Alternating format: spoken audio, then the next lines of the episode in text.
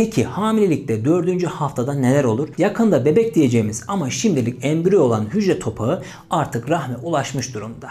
Rahmin iç çeperinde doğuma kadar sana bağlı bir şekilde yaşayacağı yere yerleşmeye çalışıyor. Embriyo yerine sıkıca tutunduktan sonra büyük bir bölünme geçirerek iki gruba ayrılacak. Bu hücrelerin yarısı minik bebeğini, yarısı da plasantayı oluşturacak. Hamilelikte 4 haftalık bebek nasıl olur diye merak ettiğini biliyorum.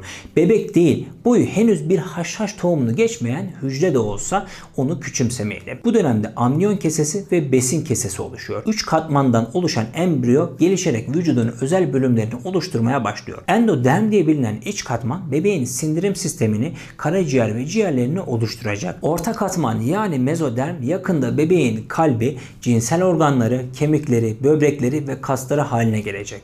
Ektoderm denilen dış katman ise sinir sistemini, saçlarını, derisini ve gözlerini oluşturacak. 4 haftalık bebek görüntüsü şu an ekranda gördüğün gibi bir haşhaş tanesi büyüklüğünde hücreler yığını gibi. 4 haftalık gebelikte karın şişer mi diye merak ediyorsan söyleyeyim şişmez. Bu dönemde hamile olduğun hiç belli değildir. Çünkü henüz kilo almadın ve dış görünüşün değişmedi. İçinde sadece minicik bir haşhaş tohumu olduğunu düşünürsek zaten karnının şişmesini bekleyemeyiz. Halsizlik, yorgunluk, mide bulantısı, salya artışı, ağızda metalik bir tat, sık idrara çıkma, kasık ve karın ağrısı, hafif kanama veya lekelenme gibi hamileliğin erken dönem belirtileri 4 haftalık gebelik belirtileri arasında sayılabilir. Yani 4 haftalık gebelikte kasık ağrısı ve karın ağrısı normaldir düşük yaşayacağın anlamına gelmez. Unutma her hamilelik birbirinden farklı seyreder. Her hamile kadın hamilelik semptomlarını aynı anda ve aynı düzeyde yaşamaz. Aklına takılanları doktorunla konuşmaktan sakın çekinme.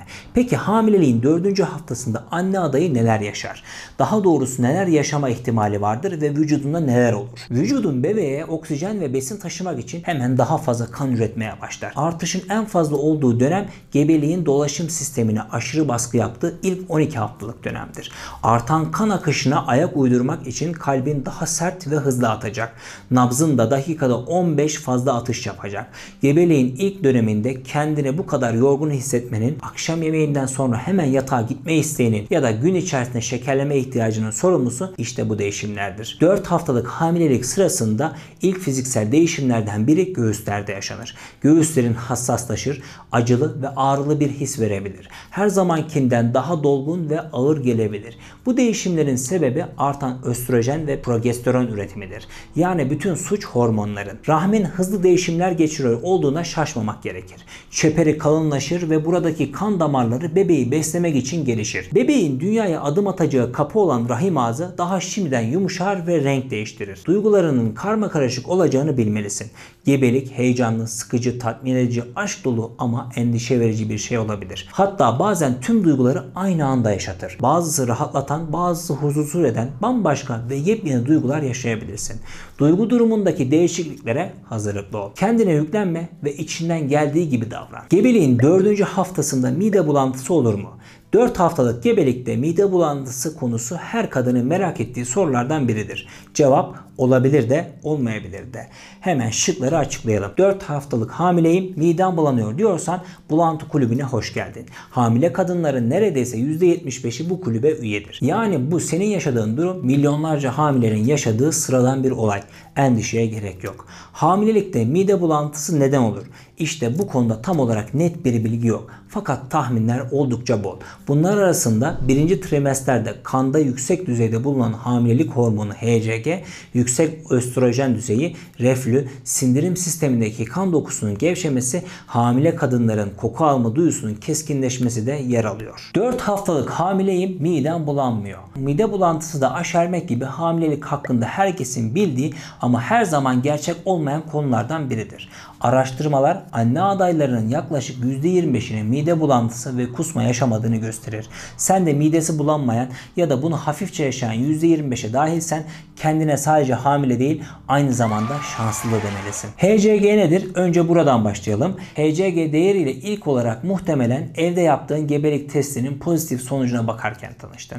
HCG idrarda ve kanda çıkan hamile olduğunu kesinleştiren değerdir. Döllenmiş yumurtanın rahim duvarına yerleşmesinden sonra birkaç gün içerisinde gelişmekte olan plasentanın hücreleri tarafından üretilir.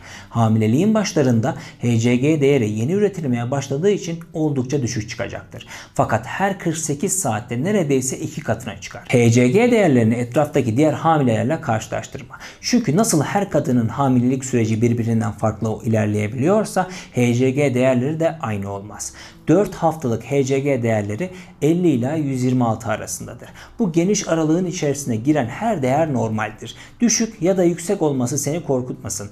Bu konuda aklına takılanları doktorunla paylaşabilirsin. Hamileliğin 4. haftası ile birlikte artık hamile olduğunu fark etme ve hamilelik öncesi gündelik hayatını değiştirme ve sorgulama dönemi başlar. Sigara ve alkol kullanımı, saç boyatma gibi konularda nasıl davranacağını merak edebilirsin. Sigara içmek hamilelik öncesinde nasıl kendi vücudun için zararlı ise hamilelik süresince bebeğin için de zararlı. Çünkü sigara dumanı plasentadan geçip bebeğe ulaşacağı için sen sigara içtikçe bebeğin de içmiş olur. Araştırmalar böyle bir durum olduğunda bir bebeğin anneden daha fazla nikotine maruz kaldığını göstermiştir. Bu da bebeğin doğumundan sonra da nikotin alımının sürmesine neden olabilir. Öte yandan pasif içicilik de sigara içmeyen bir kadını ve gelişmekte olan bebeğini etkileyebilir.